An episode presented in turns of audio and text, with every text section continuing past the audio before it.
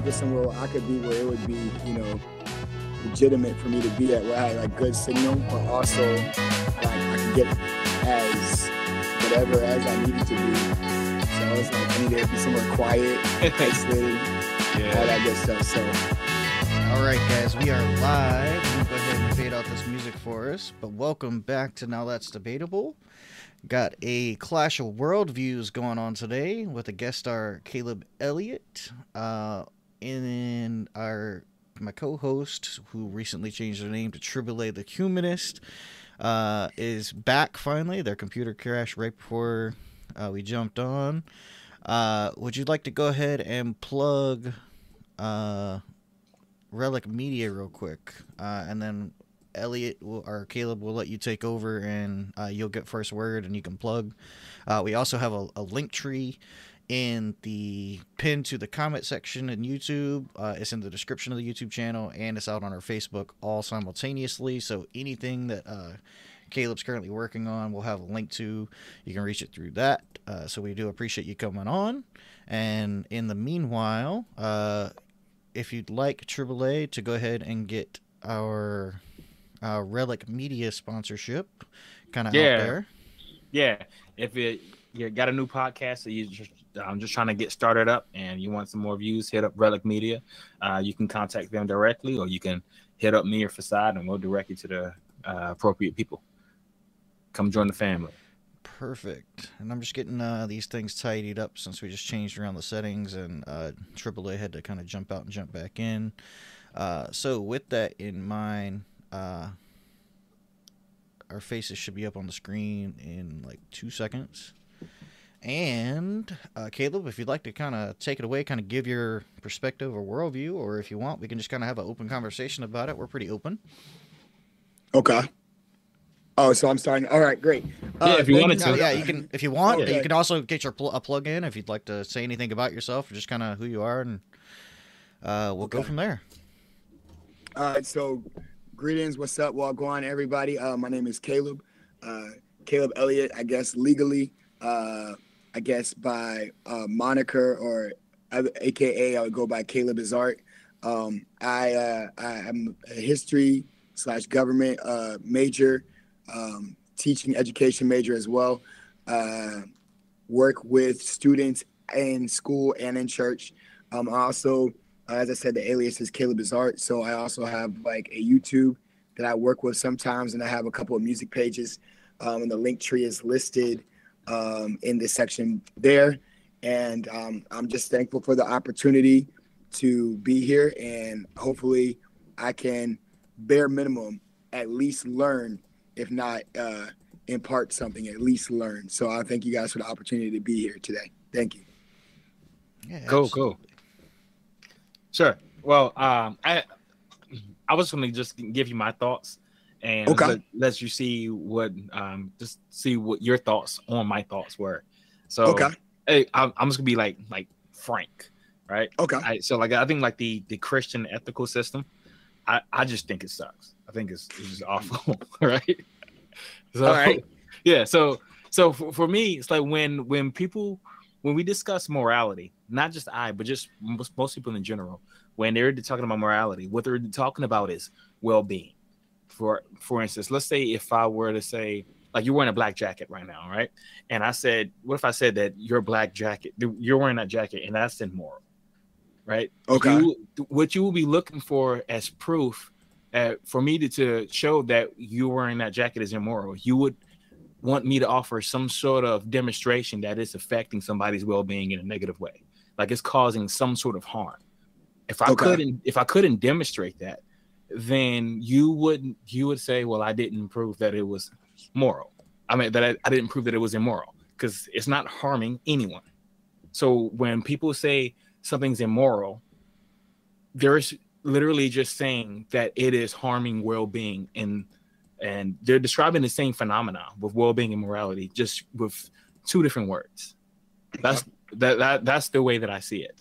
Uh, you can use another example for instance like like my um, uh, my daughter right the she's she's thirsty i'll give her water not battery acid right. The the reason why it would be immoral to give her battery acid is because of the the consequences that battery acid has on her well-being. But if let's say she had some sort of weird physiology where battery acid was um, very uh, essential for her health, then it wouldn't be immoral because it doesn't harm her well-being. Matter of fact, you could even argue that it would be immoral to withhold it from her. So that that is that is what to me that is what morals is. That's what the ethical system is. It's the promotion of well-being. And when I look at the Bible and or the Quran or any religious system, but especially the Abrahamic religions, I I, I see a system that doesn't promote well-being. I, I don't even see a system at all. What I see is, my opinion, a a list of arbitrary shalls and shall nots. There are rules that some are tied to the tied to well-being, and there's some aren't. Like you know, and for instance, like you know, looking through the Ten Commandments, like um, lying, murder, stuff is wrong.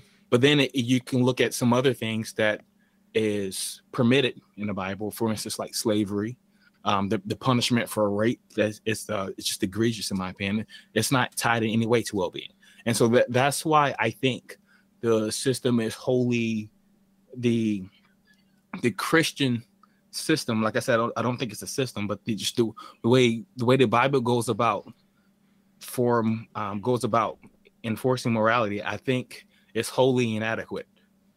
And not only for the reasons I just stated, but also you it's very difficult to use the Bible to um, principles in it to extrapolate it to new problems. for uh, for instance, we had we did a podcast on um, transgenderism, uh, a few weeks ago, and uh, Christians tend to uh, disagree on what on what to do with the, the concept of transgenderism. The truth of the matter, the Bible is completely silent on the matter, right? Because being transgender doesn't mean you're gay, which the Bible does condemn.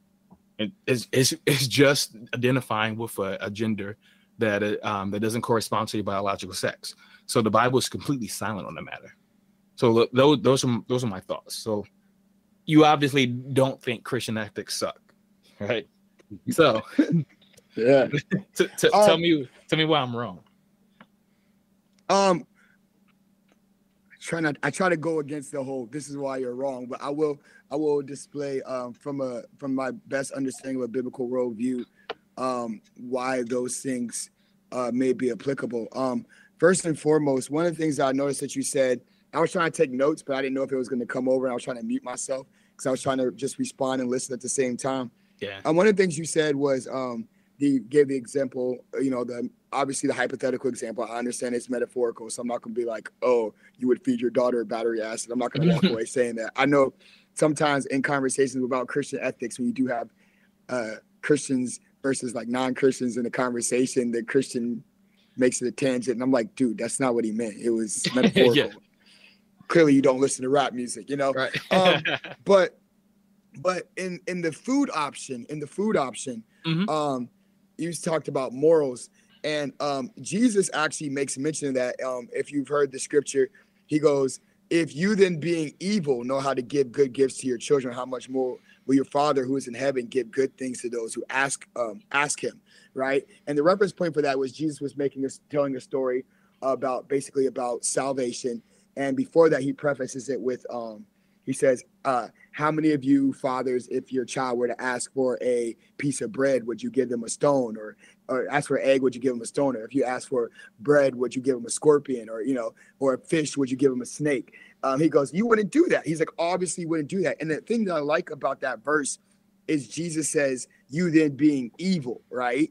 Mm-hmm. So that he he ascribes something good right? Like a good person and a good action that you would assume a normative father to do who has like a system of, for lack of a better word, ethics and morals. He ascribes that with quote unquote evil, right? And so you also mentioned some of the things in the Old Testament. I, I can't I would I would agree with you in saying that if the biblical system wasn't based upon um, the idea of salvation, mm-hmm. then the biblical system is indeed flawed. You know, like I, I've had these conversations even internally myself as a Christian, Like, what is stopping me right now from getting in the car, going down the street, like going to this location right here, meeting these types of people, doing these types of things, besides the actual parameters of the law? And when I think about it, it's well, I'm considering my uh my for lack of a better word salvation. Not that I believe that it could be taken away or extracted because I did, you know, one petty lie here or one, you know, TV show there whatever, but because I am I am bound to my idea of what the Bible says is salvation. And so for for the Bible from the biblical perspective, the morality is based off of the concept of, of, of salvation. And so really it goes back to the the bible code itself right? And so when god gave the law to the children of israel the ten commandments the torah the tanakh all that stuff when he gave it to them it was a code of ethics because they were basically saying he said i want to have relationship with you right? And the children of israel said whoa this and once again this is based off of a biblical worldview but he says whoa this this deity this this this God, it, he wants something. He's more powerful than we want, and we can't communicate with him. We're going to try to ascribe our own way of righteousness, right? And as soon as they say we're going to ascribe our own way of righteousness, Yahweh, the Most High God, goes, "Oh, if you want to ascribe your own way of righteousness, let me show you how impossible it is to be perfect." In fact, Jesus echoes this in the New Testament, and he tells the disciples, he says, "If you're if you're if goodness doesn't reach the level of X. He first of all, he calls the Pharisees and Sadducees evil. He calls the people that are in control of the religious law. He calls them evil, right? But then so, he flips this. I, I wanted to because you had said um, that the the moral system that um, that humans would create it wouldn't be perfect. Like you wouldn't reach right. perfection. Like I mean, right. but like that's not the standard I, am looking for. Like right. but yeah, so like I mean, I, I just just just a reasonable system of of morals that can actually improve upon time and also that you there's principles you can extrapolate that, uh, to apply to new problems. And right. I, I, think secular humanism offers that. Oh i i, I like i said uh-huh. I would i would i would like i said like from a um like i always have this dichotomy about this but that you know? Mm-hmm. and i do believe that if if if it, so really it comes down to it, i don't really think that you can argue secular humanism without uh, arguing or versus christianity without saying this idea of eternity right? Versus mm-hmm. like a permanent a permanent um here today gone tomorrow. If i say i'm here today and i'm gone tomorrow and that's it then secular humanism does make a lot of sense right? And then we have to decide whose rules are whose. So it's like if I can decide as a human, if you and I can sit down, because I believe like me and I, you and I, we've had discourses and I've observed mm-hmm. some of the things you said via Facebook. And from your understanding of the Constitution and stuff like that, like from a constitutional perspective, I agree with you. Per example, uh, same-sex marriage, right? From a constitutional perspective, and this is me saying this as a Christian coming from a very conservative viewpoint of the Bible. As a Christian, when I look at the Constitution, there is nothing in the Constitution that tells me that I should come up to somebody who is in a consensual adult same sex marriage and say, hey, you can't do that because the Constitution, right? Because, like you said, they're not hurting anybody.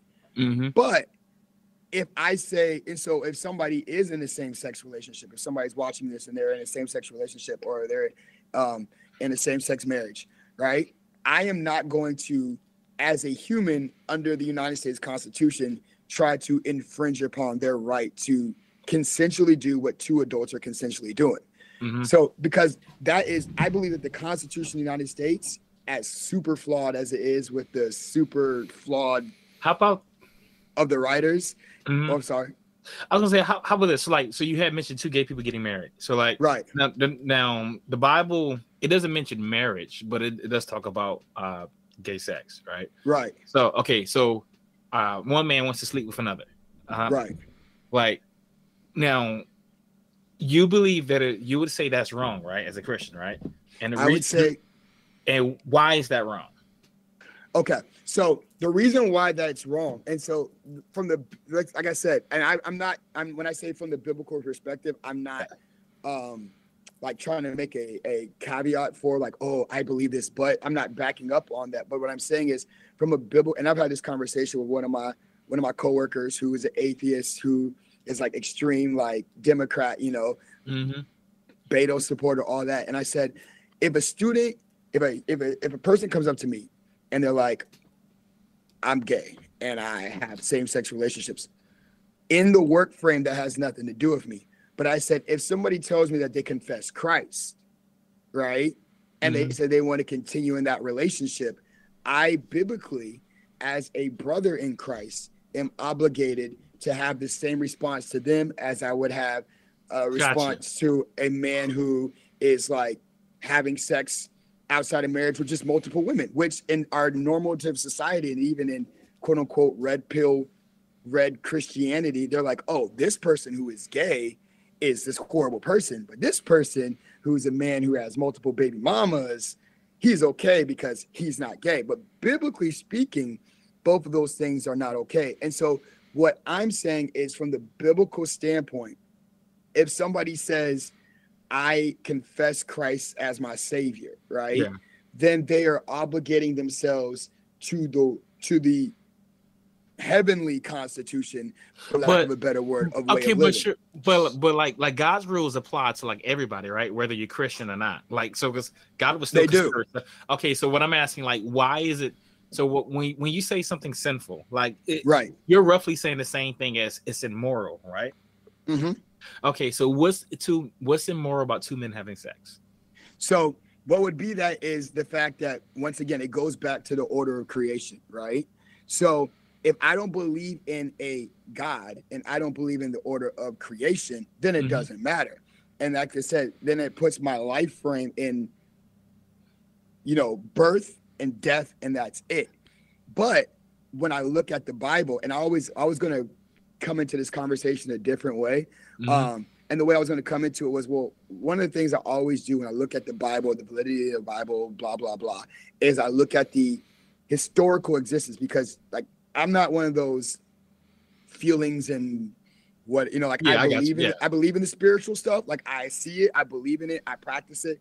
But my my I left I left church um as a high schooler and I didn't come back till probably like right before my freshman year of college. So um, even though I grew up in a Christian, strong Christian household, I le- and one of the reasons why I came back was because I could historically validate the existence of this man of, from Nazareth, Jesus Christ. And once I began to evaluate his claims, I said, okay, these are the claims that Jesus Christ is described of doing. This Mhm. is what the historical narratives outside the Bible say But- about but this let's say- What if I grant that? Like I grant Right. there's a God and everything. All right. Yeah. Okay. It's two men having sex. Right. Well, Okay. s- so how about somebody in the comments? They, they Can I ask like, a couple quick questions just to fire off? Just because I Yeah, sure. quiet on it. Yeah. Uh, I think just like two or three yes or no questions, and then I'll I think we can get to that comment, which is where I believe AAA was going, because that was going to be my third question. But just one: Do you think the Bible is inerrant? Do I think the Bible is inerrant? I believe that the Bible is inspired specifically in its original languages. So the original languages in which the Bible was So written, Hebrew, Greek, and Aramaic. Hebrew, Greek, Aramaic. Yes. Okay. Um, I do you think it's infallible? I believe that is infallible in its original text. I do believe that the writers of the Bible, um, for you know whatever reasons, have had things that have maybe changed in context in language or in context of vernacular, but not in context of the actual message that's given. Okay. So I uh, don't think it. I believe it. Okay, So- gotcha. that that's fair enough. Uh, you can you, if you prefer to so- use the term believe, but my my question would then be, how did you determine what text to choose as the Bible? Because, for instance, like the Dead Sea Scrolls or the Book of Josephus, the Book of Maccabees, etc., they were they were kind of voted upon. Uh, so my question is like, even though they were written in the original languages, Well, okay. Yeah, that's a good question. So um, a lot of times we hear, um, and then I'm, I'm gonna come back to whatever To the the original yeah. conversation. Yeah, I, I'm not sure he, he's prepared to talk about that, but go ahead. Oh no, I'm good. I'm good. Okay. I'm good. Alright. I'm, I'm I'm gully, and if I mess up, God forgive me, and Okay. hopefully I, I do the right thing. all right, because I'm good, told you it's about ethics. Okay. Yeah, yeah, no, no, no. No, you may not. All right. No, I, for I, me- I mean, I, essentially, the the reason I ask if it's just for clarification purposes is that if you're getting your ethics from this book, I'm curious why you chose this book and specifically why you chose certain portions of this book and not others, because that's where I'm going to lead into the third question, which, basically is in the comments already, which says, "Why is murder wrong? Like, why is it wrong to murder someone else?" So, essentially, my question is, if the book are the reason or the, the where you get your ethics from, right? Then like, Right. specifically, like I'd um, I'd wager you'd point to something like Exodus chapter twenty, the Ten Commandments, to say that murder is wrong, but then literally in thousands of other places throughout the Old Testament, yeah, there's there's, there's going to cases- be God commanding people to murder.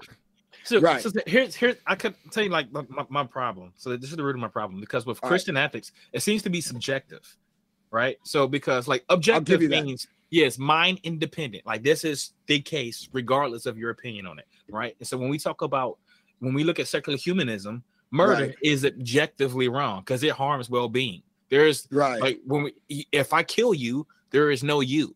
There's no being, so it's going to harm well-being. That is objectively the case. It doesn't it doesn't matter anybody's opinion on it. If I kill you, you're dead. But with Christian ethics, if we're just basing it on the mind of God, then it's wrong because God just doesn't like that thing. That's that is Okay. the, the definition of subjectivity. okay, So so. you- Okay, I'm, I'm sorry. Go ahead. No, you're good. I, I don't want to. I didn't want to jump over you because these are good questions. I love these Okay. questions, man. For real, for real. Like I, I ain't, I ain't, I ain't, I'm not worried about it at all.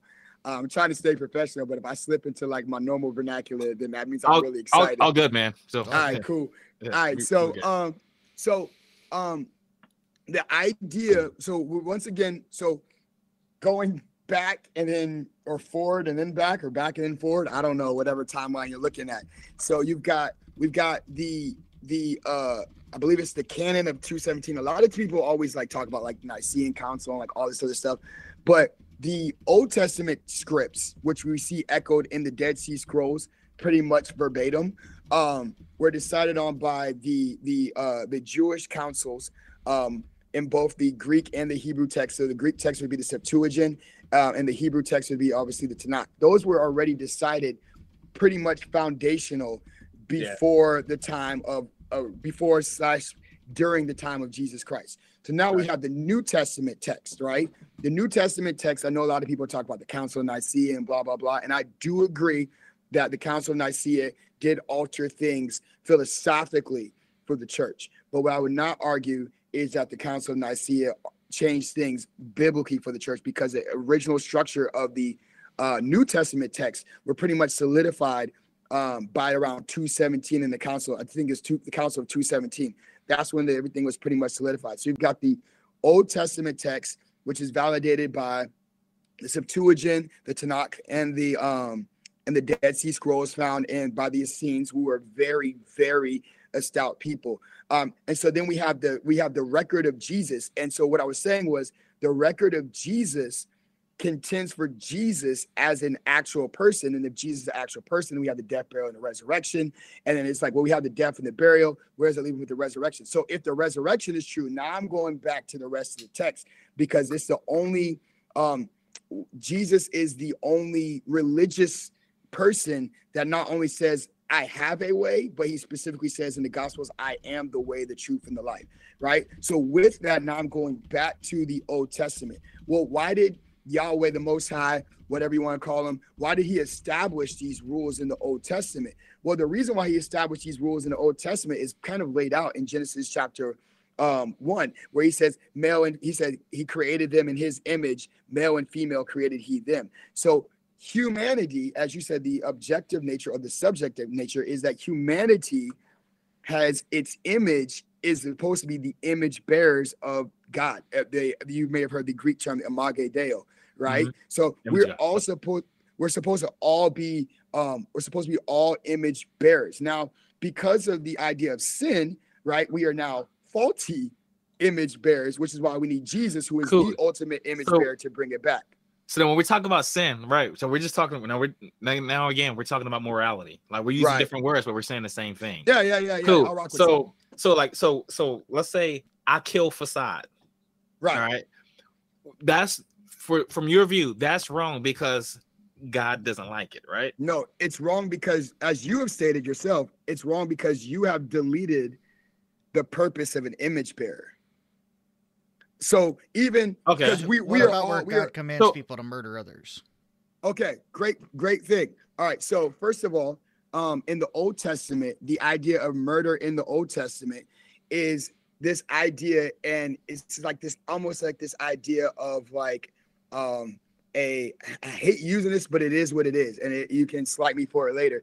It's almost equivalent to saying there is a repurposement of the thing. The reason why we have that is because the people that God sends the Israelites into, these people are they're sacri- they're sacrificing babies into um, they're sacrificing babies to Chemosh and to Marduk, and they're sac- they're killing these babies, and they're engaging in these uh, lascivious practices that Jesus or not Jesus Yahweh is saying are But don't you think God's answer is like kind of strange? Like to stop you from sacrificing babies, I'm going to murder everybody. so Like so and, and so we we see that but we also see that in the old testament even in the old testament we see examples of people that were not quote unquote israelites that are allowed to be grafted into into the body right? And so we see that as like this consistent thing. And it's kind of like and it doesn't make it it, it was kind of like the the bible even says in the new testament that he winked at that god winks at their ignorance right? He was Mhm. like you guys were ignorant in what you were doing but until i could bring my perfection which would be the body of the man christ jesus i couldn't do what i needed excuse me i couldn't do what i needed to do um in this process so we have the the israelites and a lot of things in the old testament were really just like god saying because you guys are flawed in your understanding of who i am i have to have you uh do certain things so. I have So, a, how about couple this? quick things? To, kind- Okay. I, I Yeah, want to yeah. point out one thing for sure is that you said uh, consistency, and that's something I find probably the most flawed of pretty much anything you've said so far because it seems that God picks and chooses at a whim. Uh, I mean, literally, starting from Genesis chapter one, where you have uh, going all the way into chapter three, where you have Cain and Abel. God says that Cain's sacrifice of fruit, which is given he was a farmer, was the best that he had Yeah. but Abel's was wasn't sufficient. Or in Jacob and Esau, Jacob that I love, but Esau I hated. Or I chose to Yeah. harden Pharaoh's heart. So I mean, it seems that God's kind of picking and choosing.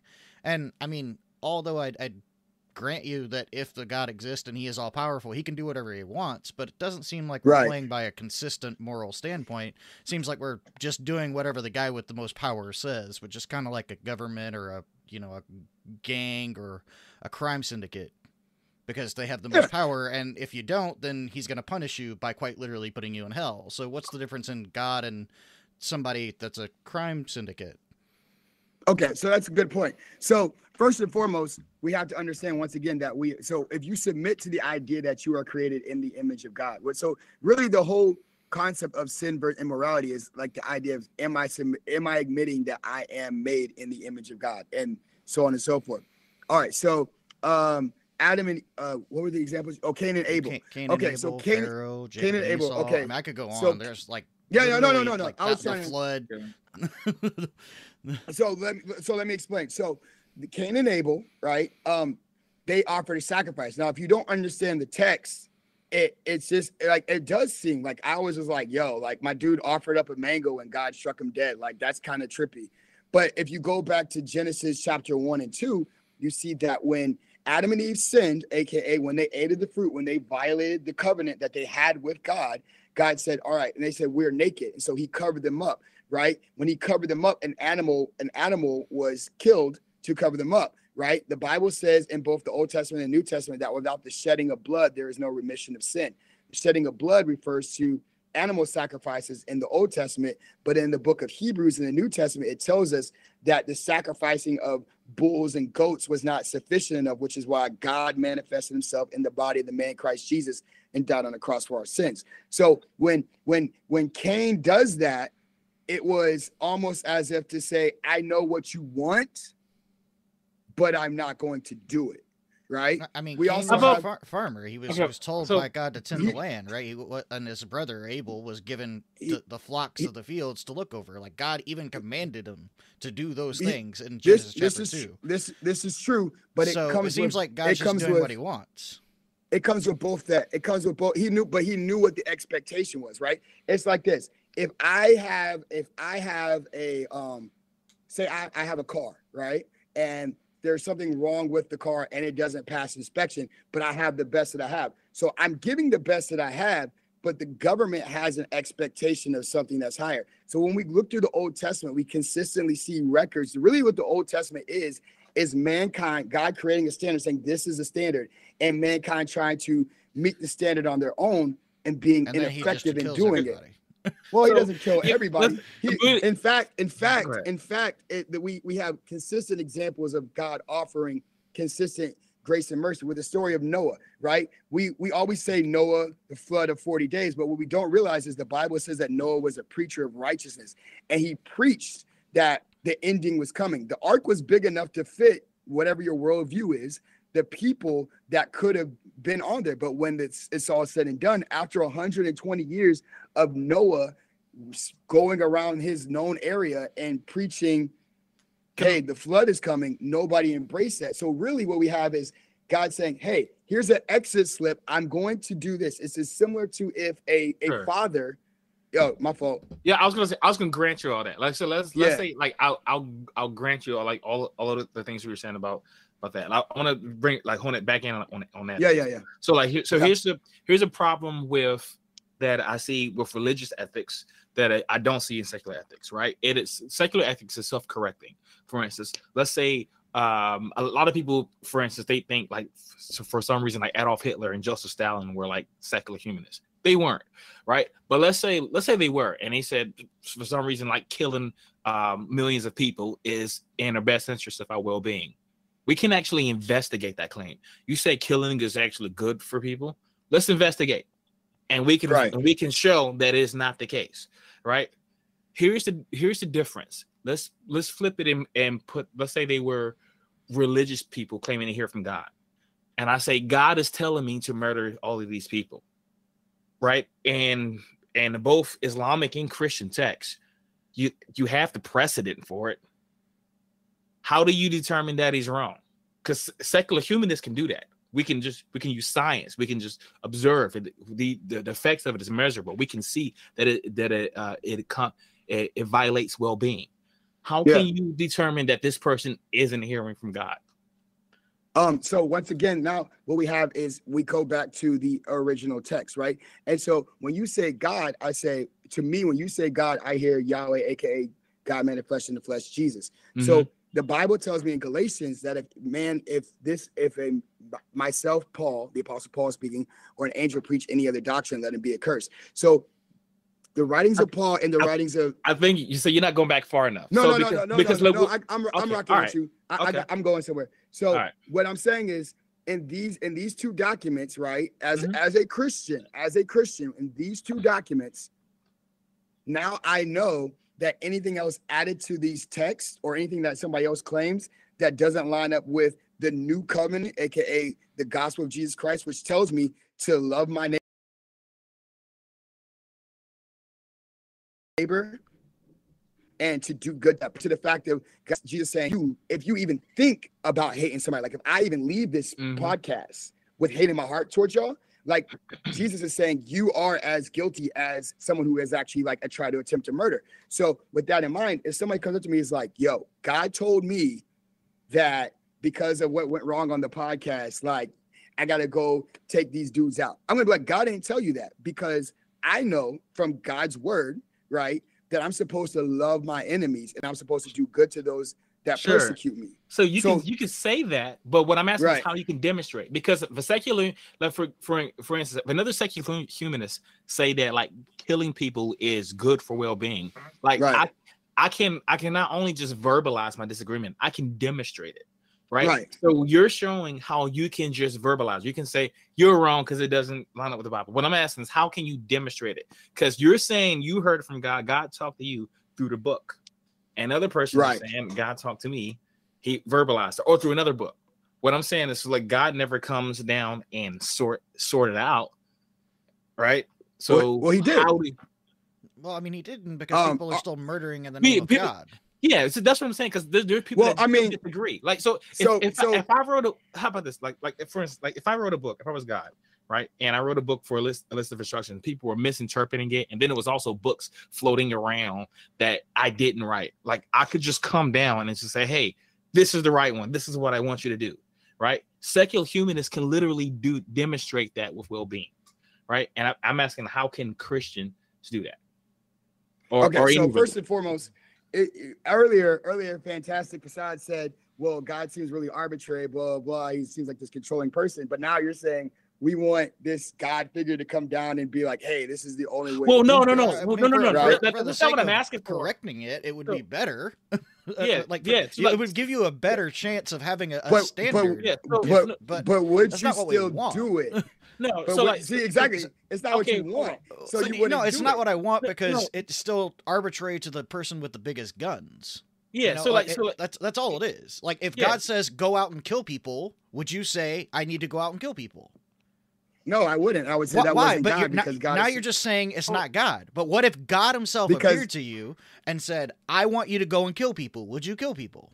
it wouldn't. It wouldn't be God. Why? He did Well, it in the Old so- Testament. because- he did it throughout, like numerous because- times in the Old Testament, and you say that's him, right? because on- once once again once again we have the contextualization of the text right so we have god in john chapter 1 verse 1 says in the beginning was the word the word was with god the word was god the same was the beginning with god so it's saying that god takes himself and manifests himself in the body of the man christ jesus so everything that i'm supposed to follow and the apostle paul says follow me as i follow christ right so this is just talking from a spiritual concept not necessarily the the legal concept um, that we're trying to get back to but from the spiritual concept Jesus says, or Paul says, follow me as I follow Christ. So I'm following Christ, right? So if I'm following Christ, then I'm not going to do things that are anti anti-Christ, aka hurting, uh, like committing adultery, hurting somebody, all these things. And all these things upset the order. For example, adultery, right? Like you could argue if somebody has sex with somebody else, male or female, with male or female, it doesn't really matter, right? Because they're just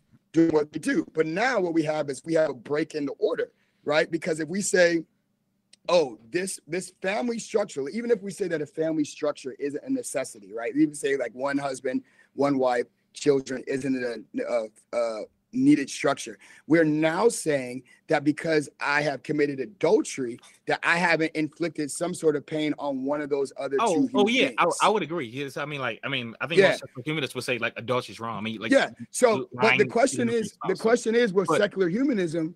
The question is with secular humanism is is now we don't have with secular humanism we can say, oh, I look to science, right, or I look to nature.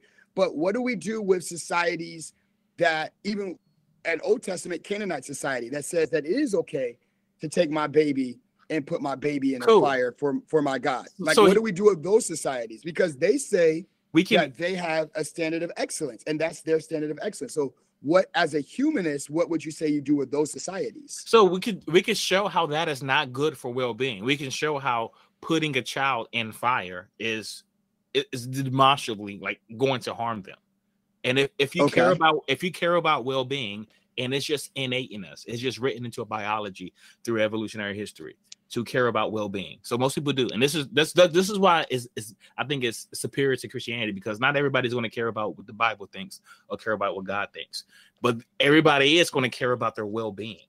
So appealing to this is is going to be beneficial. Like like you, for instance, like every all of us here care about well being, all right? right But not all of us care about what the Bible thinks.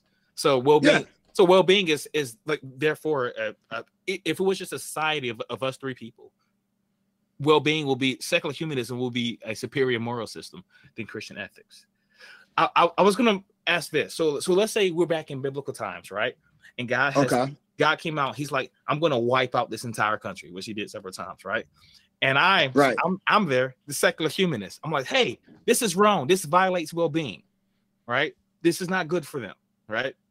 Now, from your view, murdering them would be wrong, and I would be the the bad guy that's saying, hey, we shouldn't murder people, like we shouldn't kill these um, people in this country, right?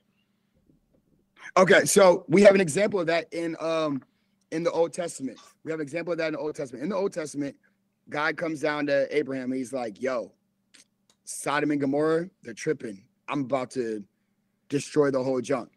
And Abraham petitions to God. Abraham, as a quote unquote righteous man, petitions to God, and he goes, "Hey, um, what if there's a hundred righteous people? You're a, you're a loving God. You're a righteous God. What if there's a hundred righteous people in there?" And God's like, "For a hundred people, I won't do it." He's like, "It's probably not a hundred people. What about fifty people?" And God's like, "For fifty people, I won't do it." He's like, there's probably not 50 people in that city. Yeah. What about 20 people?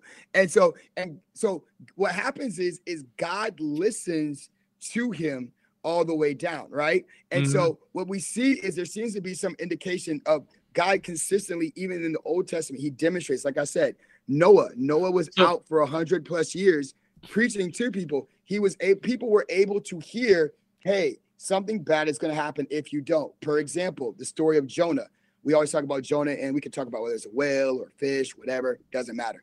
Um, he comes out of the he comes out of the, the aquatic animal, and God says, I want you to go to Nineveh and them that in 40 days, I'm gonna blow this whole joint up, right?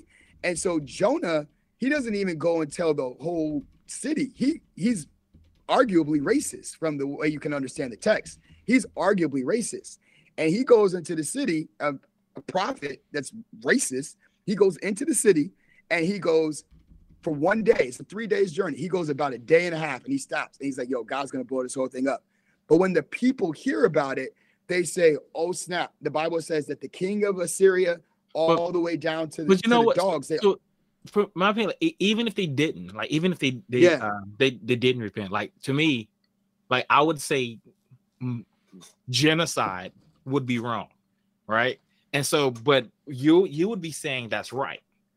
And so what, what I'm trying to figure out why why would I be wrong for saying we shouldn't kill all these people? Can I give you a really good historical question? You may not be familiar with it, but have, uh, have you ever read the Epic of Gilgamesh?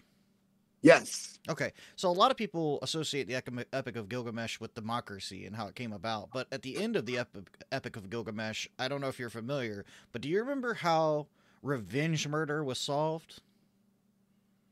Uh, I have never studied the Epic of Gilgamesh aside from its parallels to. Uh, okay, in the end, so so go ahead and I, go ahead and give me that. I'm I'm gonna give you that it's 100 percent fictional, but it predates a lot of portions of the Bible, and it mentions a, a, god specifically. It mentions a goddess by the name of Athena.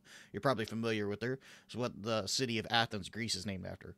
Uh, but right. Athena, at the end of the Epic of Gilgamesh, they were having this problem where people kept murdering each other. And what would happen is, like, I would go and murder someone that Triple A knew, right? And he would go and murder somebody that I knew to get back at me for murdering them. And then I would go and kill somebody else that he knew for murdering the person that he just murdered. And, like, so you notice, like, it's just going back and forth, back and forth, back and forth, right? And Athena's right. like, we have to come up with a solution to this. So what she does is just wipes everybody's memory of all the murders that have happened, right? And that stops this chain of murder.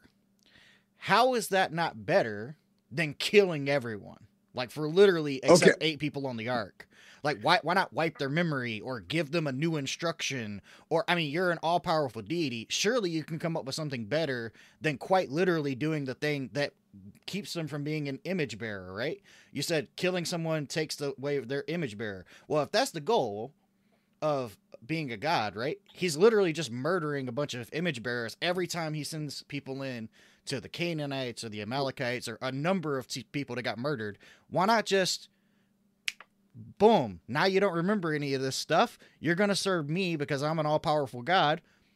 Alternatively, I'm just going to murder you all. Right. That's kind so, of like to me uh, that's like the ultimate like parable I, I of like, the Bible. It's like from, I was gonna say to me that's that's the ultimate parable of the Bible. God says, "I want you to do something, and if you don't, I'm gonna kill you." And He says it so much that He says, "Not only am I gonna kill you, I'm gonna take away, I'm gonna give you an eternity, but I'm gonna torture you for it." So okay. to me, yeah. like you just have this God that's just like instead of doing, you know, something that's just like, oh, you know what's better than murdering everybody here? Not murdering everybody here he just does that anyway. And then at the end, he just says, like, we're going to, in fact, impart upon you the worst punishment we can give you, which is hell itself. Yeah. So with the, oh, Trouble, were you about to say something? Trouble, were you about to say something? No, no I was just saying, wait a minute. I don't oh, know yeah, if you yeah. forgot what the question was. But. All right. So um, so even with that, right? So once again, we are there's or the, there's always to use the biblical cliche, there's always a way of escape, right? And you were arguing for Athena or whatever the um, Babylonian parallel of her was. You're arguing that a deity could just wipe their memory, right? No, I'm just saying, Well- like that's to me, wiping their memory is better than murdering everyone. That's all. Yeah, Like, yeah, I'm not saying that- that that's a good thing. Yeah, I'm just I mean, saying it- it, it's- solves the problem. Yeah, I mean, It- I don't even see why it- even do any of it. Like, I, I, I like to know why was it even wrong with, with any of the stuff they were doing. Like, Yeah. Okay, I mean, like, the question so is like, that, so- I, I want to so- get back to ethics here. So Yeah. it goes. So once again, we have we have we have the idea of um we have the idea of the once again the idea of the image bear. Right? You are not. We as human beings are not sovereign enough. If you subscribe to the idea, and once again, this goes to the subscription of the idea of a supreme deity, which I do believe in. Obviously, we as human beings are not supreme enough. We don't have enough understanding outside of time and space to do what we do or to exact justice on people or take a life. Like even for me personally, like I said, coming from a more conservative Christian background, I look at the death penalty and I'm like, yeah, that person killed that person, but I don't think we even as in America as sovereign humans or and or less in a sovereign nation, whatever that means, have the uh, the ability or have the right to like take the life of somebody else because even though they took a life, it doesn't justify. it. I know we watch movies and we encourage that. If you look in the book of, I believe it's Numbers and Leviticus and Deuteronomy. so, right there, right there. So, so you like, um, like we don't have the the right to take someone's life, but like God obviously does, right? Okay, so the But idea why? is So, Okay, yeah, I don't know why. question. Why can he right. So we him once right? again we go we go back to the idea of good versus evil, right? And so it's like, okay, this person, you know, like you, you have a group of like I work I say I work with middle schoolers, um, both professionally and informally. So we sometimes we'll be like, so and so is a good kid, right? Well, what does that mean?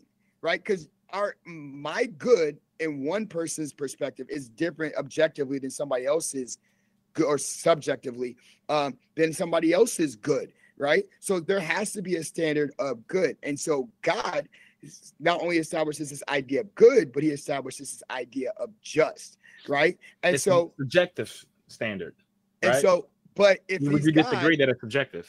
if, if he's God, then it is his standard. See what I'm saying? So, but but it's Yeah. because subject to really, his It's- right? He's a really So- powerful. He's a really powerful guy with an opinion. he's a really powerful God with an idea of legitimate good and legitimate evil, right? And So, so, and when you so if When you say And so- legitimate, are you saying ob- it's, it's objectively good? Oh no, I mean like he sees good and evil. And he's like, this Okay. is good and this is evil. So, but and even there- and even in there's different texts, you know, where where like for example, um, Isaiah where- 46, where he says he created both. yes, exactly. But so because he so in the creating of evil in Isaiah 46, that reference is actually in reference calamity. to uh, the calamity of Yeah. really in reference to the fall of the the devil, basically, right? And so when we talk about hell, even when we talk about hell or like eternal punishment, so the idea of hell, hell is not subscripted for humanity. Now we could say, well, humanity, if hell is only for the devil and his angels and those that rock with him, then how come humanity has to go to it? Well, because God gave us free will. Because if God didn't give us free will, then we'd be robots, right? And then we'd be back to what you say about, oh, I mean, w- he but you- just makes us do what we want to do. I'd So, love but have you, you- on to talk could- about free you- will in general in the future, but just a Okay. side note. Go ahead. Yeah, I was Okay. uh, just relative relative to ethics. So you're saying Yeah. like like God, God allows us to do bad things so we can have free will. Yeah. So like, Because- you- how about this? How about this? Like in in heaven, will we have free will? in heaven our will because so the idea is that when you go to heaven Mhm. from a biblical christian standpoint is that you have gone through the process of allowing jesus and the spirit of god to to Sure. move through But- you to the point where you are literally Okay, in the in, in the image of that so you've already like now you have like I feel like you've of like avoided the question there. yeah, do you have, like- have do you have free will in heaven? so you have free will but your will is going to be completely submitted to what god wants you to do So- because you've already been performed into the image of christ the bible says we will be like him so if we're like him Sure. we're going to do what jesus does and if we do what jesus does then our will is already submitted our free will is already submitted to the will of god so if but so what else? The point I was going to try to make was that you could have free will without, you know, the ability to do do bad things. Yeah, because that's the idea that you submit your free will to the will of God, right? And so, So okay, but so but you don't need you don't need the ability to like murder people and uh, harm people and stuff to for for free will. You can have free will without those things. You yeah, could just and I make like. I said, I completely, I completely agree with you. Okay. But even even this, like I said, I work with middle schoolers both formally and and professionally and unprofessionally. And professionally, I see every single year a degradation of like the standard of excellence as far as their interaction, right?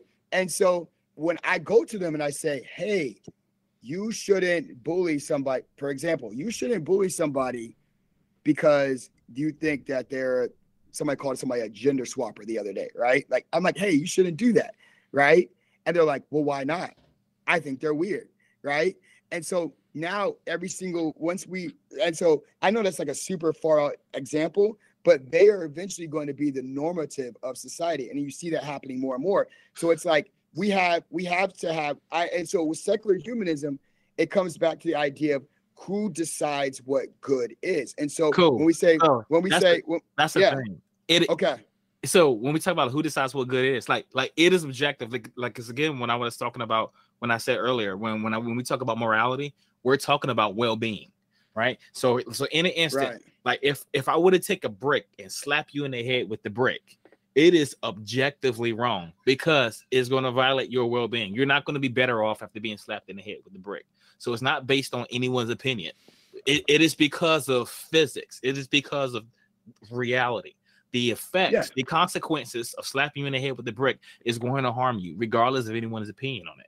So it is wrong. So so it's it's not like we have to decide this. The universe has already decided this for us. The problem is when we I don't see what adding God to it.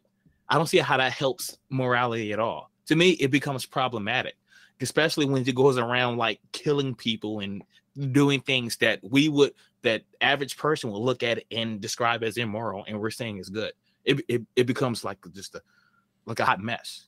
If if we just Yeah, seems Leave to me like him- by doing that, we're just catering to the person with the most power or the biggest, you know, like the biggest army, if you will, by leaving it and saying God Hey, what he um, wants. hold, hold on, hey, hey Facade, hold on one second. Yeah, he Is, is he lagging to you? Or- Yeah, here I thought it was I thought it was me. I Yeah, it was you- me. Facade, you're So. I didn't want to I didn't want to say anything because normally whenever the lag happens, it's me. Yeah, So it- it's it's Facade. okay. Gotcha. Yeah. I, I so my- we, we my don't know what you just said. software. If you want to it's try it fine, you again, go or go wait ahead. till your internet comes back up. No, you go ahead. But- So I, I was yeah I, I was gonna say it, it, it seems it seemed like to me like just just just leaving leaving a got out of it, especially the Abrahamic one out of it. You just have a better system. Like for like when you were talking about your your students, I think it would be better to to for your students to understand that uh yeah stream is lagging. Yeah, we know. So I think it would be better for the students to understand that if that their their consequence the the, their, the actions that they take have consequences on people's well-being and you don't want your well-being to be harmed like matter of fact all of our well-being is kind of tied together. When you suffer i'll suffer as a result. Maybe not like m- maybe not at to the same degree but our well-being is tied together right? And so Yeah. so and so I, I think that's a much better system as opposed to saying hey this book says a thing therefore don't do a thing. Because when another person says well my book says this now you have problems.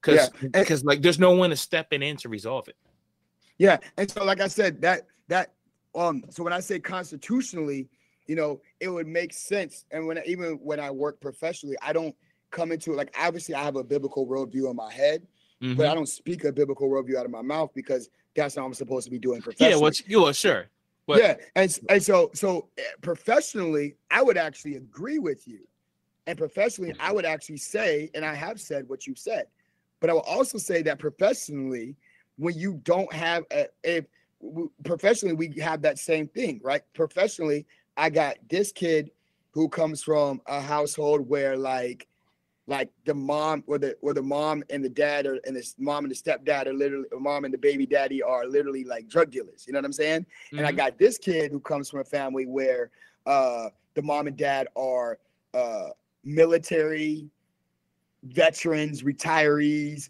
you know, and I got this other family where like the the parents are like invested in like Kemet ideology and all that stuff. And so all these three groups of people, I can say the same thing to the same all three of them, and then it comes back to well, who says? Because my mom ain't say that. Like oh, like my mom told me that if somebody says something, called me out my name, then I gotta walk across the classroom and and mollywop You know and what I'm saying? That's the thing. So so with secular humanism, that is self-correcting because we can actually demonstrate why uh, why acting that way isn't in the best interest of everybody's well-being. But if for, for me, this the, when we talking about like um a kid saying I can do this because my mom says so, that that's that's really more analogous to like the religious example because there is no there there is no demonstrable tie to well-being that I see. It's just somebody says a thing, therefore I can do the thing. But with the kid, we can actually show that. And and people care about their well-being. It's just a fact. And since and I've never met anybody who doesn't care about the well-being, but I know like I'm, several people. I'm I'm telling I'm telling you, man, we live in a crazy world. We live in I'm not saying that to like just to yeah. take the wind from under you. We live in a crazy world, and I have seen things where people are literally like, yo, I don't care. Right. And the I don't cares are becoming more and more and more whatever. And so really, like if I could say from a non-Christian standpoint, if mm-hmm. I could stop people at your idea of secular humanism and at least professionally, like if we could get everybody in America who is not a true Christian, because there are people that are claiming Christianity are obviously not doing what the Bible says, and, um, and using it for racism and bigotry and all that other stuff, um, and taking it out of context. But if I were to get somebody who, who are people who are not true Christians, and I could get them to confide in your idea of secular humanism, we'd be good. But the problem is, is like we can always change what it means. Like we don't have definitives. And so the thing about the Bible is the Bible. So how, how about we, we, how, we if do, I whack you in the head with a brick? Like, do, right. do you think like over time is the effects of that is going to change? Like maybe in like 80 years or so, whacking you in the head with a brick will be good for you? It won't be good for me. Like it'll, but, it, will never be good. Like if as long but that doesn't but but you could argue, right? If I come from like native, like let's take like indigenous groups or historical groups, right? Mm-hmm. We have people who would say, Oh, well, this is good for you. You know, I know you said that Adolf Hitler wasn't a secular humanist. I, I I'm not going to argue. I'm not, I'm not going to argue with you with it. I, I've all, all my all my schooling of learning has always taught me that he was. But let's take him out the picture. Let's say that he wasn't. Let's say that there was yeah, somebody who had the exact. All right, let's say we had somebody who had the exact same ideas. Yeah, right? I can I can grant you Hitler's a let's say yeah. he's a secular humanist. Go ahead. But so now, like I said, we always have some like it becomes really variable on what like if you hit me upside the back of the head with a brick, right? Yeah. That that sucks for me. And now my family's upset, and now my family wants retribution, right? Yes, Th- that's that's the thing. So that's what sense so it, we can show because like if if you if let's let's I'll grant you Hitler's a secular humanist, right? And he did all these right. terrible things. We it is self-correcting because it is not based on anyone's opinion. It's based on the reality of the nature. If when we talk about morality, if we're talking about well-being, then killing people, murdering people is not in the best interest of their well-being. That is literally just a fact. And so right. you, could, you could say, he could say, "Well, um, um, a God told me that." Well, that maybe, maybe not. That that's that's up for debate. But whether or not murdering them is in the best interest of the well-being, that is definitely not the case. And also, yeah. so you so you have you have brought up another point. You had said that um like you've you've met it's a crazy world you've met people who don't care about their well-being right if they don't care about their well-being then that that's a problem. It's a rare problem I've seen, but it's a problem that religion kinks off because there's a, a, person who doesn't care about well-being. He doesn't care about the world around him, the people around him, and himself. What could God do for that? Like, there's no way he okay. can fix that. So like, you, well, you can't I, threaten him. go, so, send so, you to hell. So, I don't care. So then, I don't care about so, my well-being. So then, so then the option is right. So the the thing about the what can God do? What, so now we are kind of crossing over from like the tangible to the untangible, right? And the untangible, whether you believe in God or not, whether you believe that, whatever, if you are actually subscribing to a biblical worldview from the New Testament onward, saying like I'm trying to be more like Christ, right?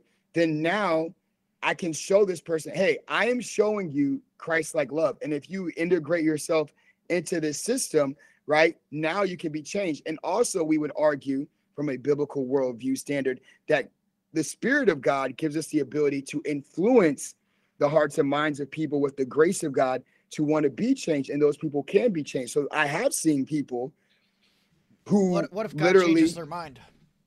huh? I said, what if God changes their mind? What if God changes their mind? So Yeah. the thing about that is in the New Testament, because I know you're trying to make reference to Pharaoh, God hardened Pharaoh's heart. Nope. Okay, and then okay, so in the New Testament, in the New Testament, First Thessalonians chapter five. okay, go go ahead and quote the verse for me, please. Uh, I, I I won't quote, quote it from memory. It's been a little while since I read it last, but essentially, uh, where it says that uh, God will send them a great delusion that they'll believe a lie.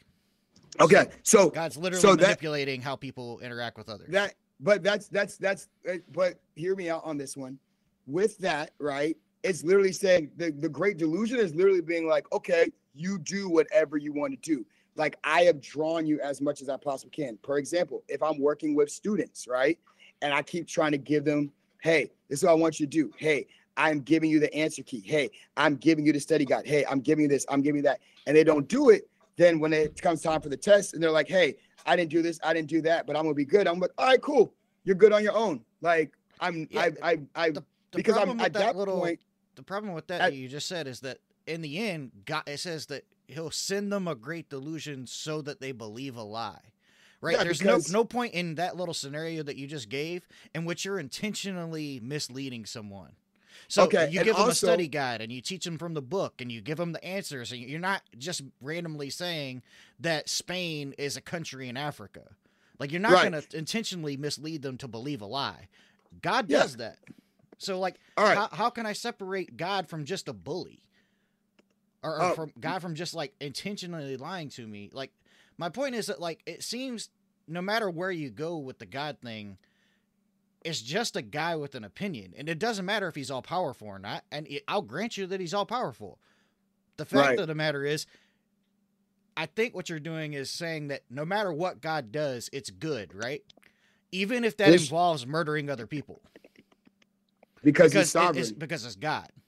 So God Yeah. can't God can't commit mur- murder because So- it's God. Well, he said because it's, what does sovereignty have to do with morality? So he, he, I, I just- can I say this? I- I assume that you're you're not basing morality off of well-being.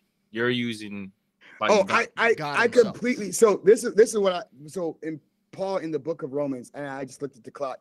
Um, Paul in the book of Romans, he said, before that- do, do you have to go son? Uh, yeah. Okay. All right, like well- I got like I got like ten minutes on the timer. I Okay, got like ten minutes on the timer. ten minutes on the timer. So a sub seven thirteen. They, Yeah, uh, work. At, at seventeen, we'll give him the last word. And uh, Yep. I'm down with that. so 100%. so so okay so paul let me let me read if i can go quickly as possibly can so paul says in the book of romans that um there's this there's an idea that god has planted even in the gentiles about like this idea of morality so what you refer to as secular humanism a christian theoretically would say well your idea of secular humanism is really the the seed of what god has planted But in the my minds seed, but I was supposed to say, my seed tells me that the thing that God's God oftentimes did was wrong. So he so he planted a seed in me that tells me he's evil.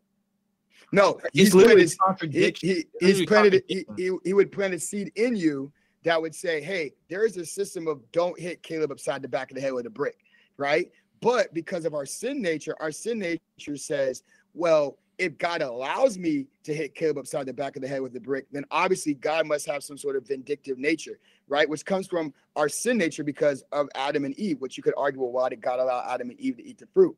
Um in thessalonians chapter 2 verse 11 um it's really referring to the people that are in the church that have given themselves over to the mystery of iniquity aka the antichrist so it's like they knew like they were solidified in what they knew and they decided to completely do the opposite anyway and they aligned themselves intentionally with evil I'm not and trying so to be if you rude, will- but why does that matter?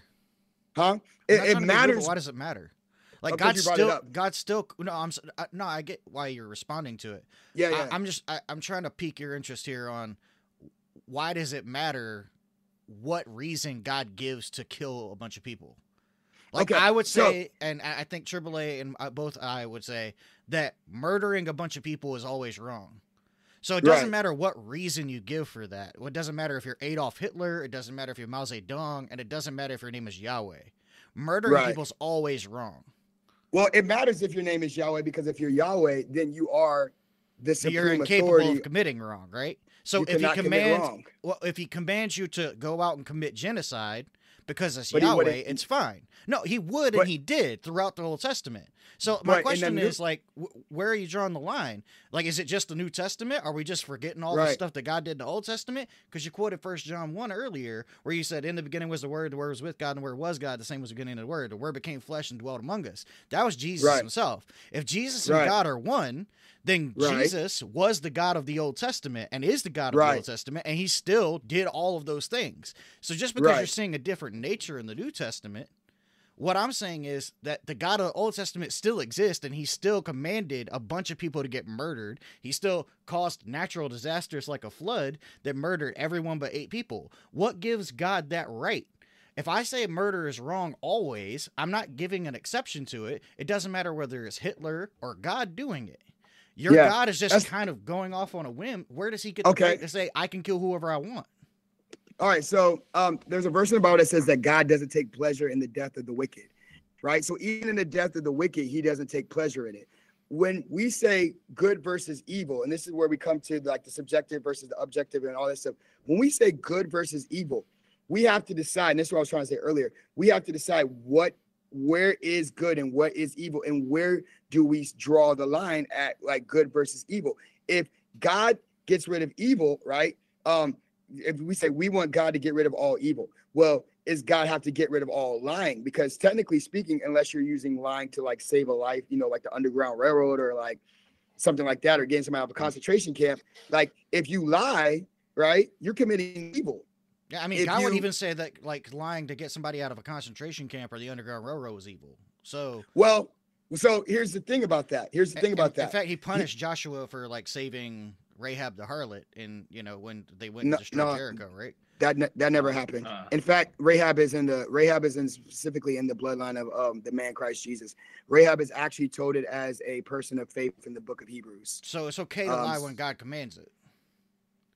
So you see what I'm saying? Like, uh, you see how these rules are really but see, flexible. but see, here's the It's thing. based Rahab, on this guy with Rahab- the biggest the biggest guns. So so uh, even if even if that is, but Rahab was a person who was not actually under the covenant when she did what she did, but when she was engrafted into the covenant because she was a Canaanite woman, she was brought in to and protected the people of Israel, so she was brought in. So even with that, it says the Bible in the in the New Testament says he winks at their ignorance. He he's literally like, hey, there's things that are in the Old Testament that I let you do but you really weren't supposed to do it because I was working something that was more perfect, and that more perfect thing being the sacrifice of Christ Jesus. I'm not talking about free will in this case. I'm talking about when God commands people to do something. Like when he commanded to go in and murder all the Amalekites and, and including their infants and children. Oh, except the Okay. young women who hadn't been married before. Uh, the virgin Okay, so women. so so Like, with the that's a- a Amalekites, direct commandment from God. Yeah. So with the Amalekites, the Amalekites themselves were people who were continuously like doing negative things to the Israelites. Every time the Amalek, every time the Israelites pop up, the Amalekites are doing like their things that they weren't supposed to do. The Amalekites are also a very, very loose society. If you look at it, the Amalekites were actually an offshoot of of, of the tribe of of, of I'm, Esau, I'm gonna grant of- you they're the most wicked people that have ever existed. My question Yes. goes to let's say they're the worst people that have ever existed. If Adolf Hitler got up and said, We want to go kill the Amalekites because they're the worst people that have ever existed, and we're gonna wipe all of them out, you would say that is Right. an atrocious war crime against I would. humanity, including the I children. would. including the children. You would say that's an atrocious war crime against the children. So my question is, why does God get that right, but Adolf Hitler doesn't? When you're talking about the same exact context. because Adolf Hitler, once again, like I said, if we're looking at a strict beginning and ending, being born and dying concept, then you're right and God is evil. But if we're looking at eternity and we say there is a sovereign deity who created the universe outside of space and time, and has offered continuously since the beginning a plan of escape from our wicked ways, then now I am subjecting myself to that viewpoint. And I'm saying that what he did, for whatever reason why he did it, was supreme. And he also continuously, if you read the text throughout the Old Testament, he always offers a way of escape for every single nationality group, every single nation group in the Old Testament. There's always a way of escape, including God using some of the most more vile of people, including like Nebuchadnezzar or whomever, to actually institute things that would be like he's saying, Hey, listen, I know you're evil, but I'm going to make a way of escape for you. And we see that mirrored once again in the New Testament, obviously with the death, burial, and the resurrection of Jesus Christ. So if I say in my secular humanism that my birth and my death is the end all and be all, then secular humanism is correct. But if I study the text and I say that there is a Jesus and that Jesus is some sort of supreme being based off of like historical analyzations and so on and so forth, now I have to deal with what am I going to do? Whose law am I going to subscribe to? Because obviously, my law and humanity's law is going to have imperfections. If God does something that is unjust, right? If God does something that is unjust, I am following him as a supreme being, and he is going to have to deal with himself about those things. But if I commit injustice, whether secular humanism is right or whether God is real, I am guilty either in this world or in the next world of my injustice. And so, because I'm guilty of my injustice, somebody has to pay the price. And the ultimate person who paid the ultimate price is Jesus Christ. And so, we have this offer in the New Testament of grace, and we look at what God did. And when you see what the grace of God in the New Testament, you look back and you see that even in like the most cruel of punishments, there was always a way of escape. There's always a measure of grace because that's what Yahweh God does. And so uh, we can talk I, about I would, that on another show. It's like yeah, yeah. I wanted to it's give you the yeah, option to wrap up. Uh, you can say anything you yeah, want. If you want to plug anything, yes. uh, it's your time. You, uh, when you're done, we're going to wrap up the show. But it's all yours. All right, respect. I really appreciate y'all for having me on. Uh, y'all did give me some things to to think about, and uh, I really appreciate it. And uh, hopefully, I was um, hopefully I was graceful in my approach. I appreciate you guys for being graceful and analytical with me. Um, my name is Caleb Elliot. I have uh, I do music. Uh, for those of you listening uh, who want to hear music from a, a Christian worldview who believes in uh, Yahweh allowing the old people in the Old Testament to die, um, if that's your type of thing, you can uh, listen to my music. I also got a YouTube channel as well. Um, and I really appreciate y'all for having me on, man. This was a great well, opportunity.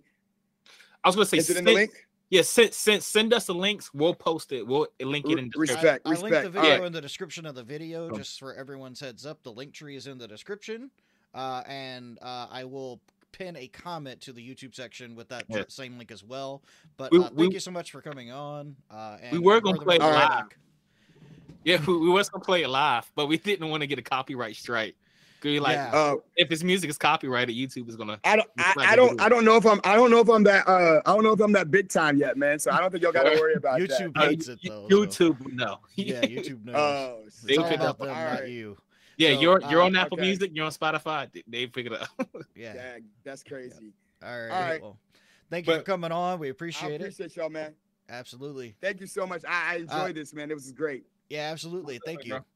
What? We'll try to get you on again sometime. Absolutely. All right, respect. I'll catch y'all, man. Y'all be blessed. See Peace. All right, brother. You go, man. So just some really quick housekeeping uh, before we wrap up uh, is that next week we will be uh, not present because I am going on vacation. Uh, but after that, we are coming back with a couple of our uh, with new guests and all that fun stuff. So uh, we do yeah, I mean, I think. Uh, do you know who's the next guest there? Oh yeah, Nico Davis. Nico Davis is going to be the week after Thanksgiving. Uh, yeah, y'all, y'all might remember him. We had him on twice already. First time we argued about transgenderism in sports, and then the next time we argued about just transgenderism broadly, like like generally speaking. That that wasn't the guy. That wasn't Morpheus that we had on like two weeks ago. So right. different guy. Yeah. So like but yeah, we're not going to talk about transgenderism again. It's going to be a different topic. But Yes. Yeah, But, yeah, YouTube we- we'll have- algorithm too strong. Uh, agreed. Uh, YouTube algorithm would undoubtedly copyright strike if we played his music. However, if you are interested in uh, music, want to check him out, want to support him, uh, the link is in the description of the channel. It's on the Facebook page. We're also going to pin a comment with that there. Uh, really appreciate him coming on. Obviously, not going to continue any form of argument without him. Just wanted to kind of do some tightening up on our end, let you know that we won't be present next week because I'll be on vacation. But after that, we do have another one coming at you. Uh, was We did- we got a few more. add? Yeah. Oh yeah, yeah. Just a uh, preview of uh, some of our uh, next debates. We're gonna have Morpheus uh, back on. He uh, we, we're gonna I forget the third part. It's gonna have to do something about race. I think I, I could be mistaken, but Morpheus he'll he'll, be- he'll be back on. Um, we'll have Nico Davis on. We're gonna have some people, some guests from another um, podcast that's on Relic Media called the the King's Lair. They they had a take on um what was it called? Cultural appropriation that facade and i both vehemently disagree with. So we're gonna have them on and we're gonna argue about what is cultural appropriation. Yep. Uh, Uh, thank you to the commenters. I saw a really good discussion going back and forth. That didn't. Uh, nobody was like disrespectful. I saw some good questions going up back and forth. We try to read a bunch of them on screen as we can, but we're also just reading and kind of reacting to that. But you're more than welcome to interact with yourselves. Uh, Jesse, Aquino, M, uh, and then I think I saw Jay Gladden up there as well. Uh, thank you guys for tuning in, checking it out. Feel free to either join us on the show sometime, or you're more than welcome to send topics our way if there's something you want us to discuss. Uh, other than that, I think we're out of here. yep All right, guys, appreciate it. Have a great day. We'll see you next week, or well, two weeks. See you in two weeks.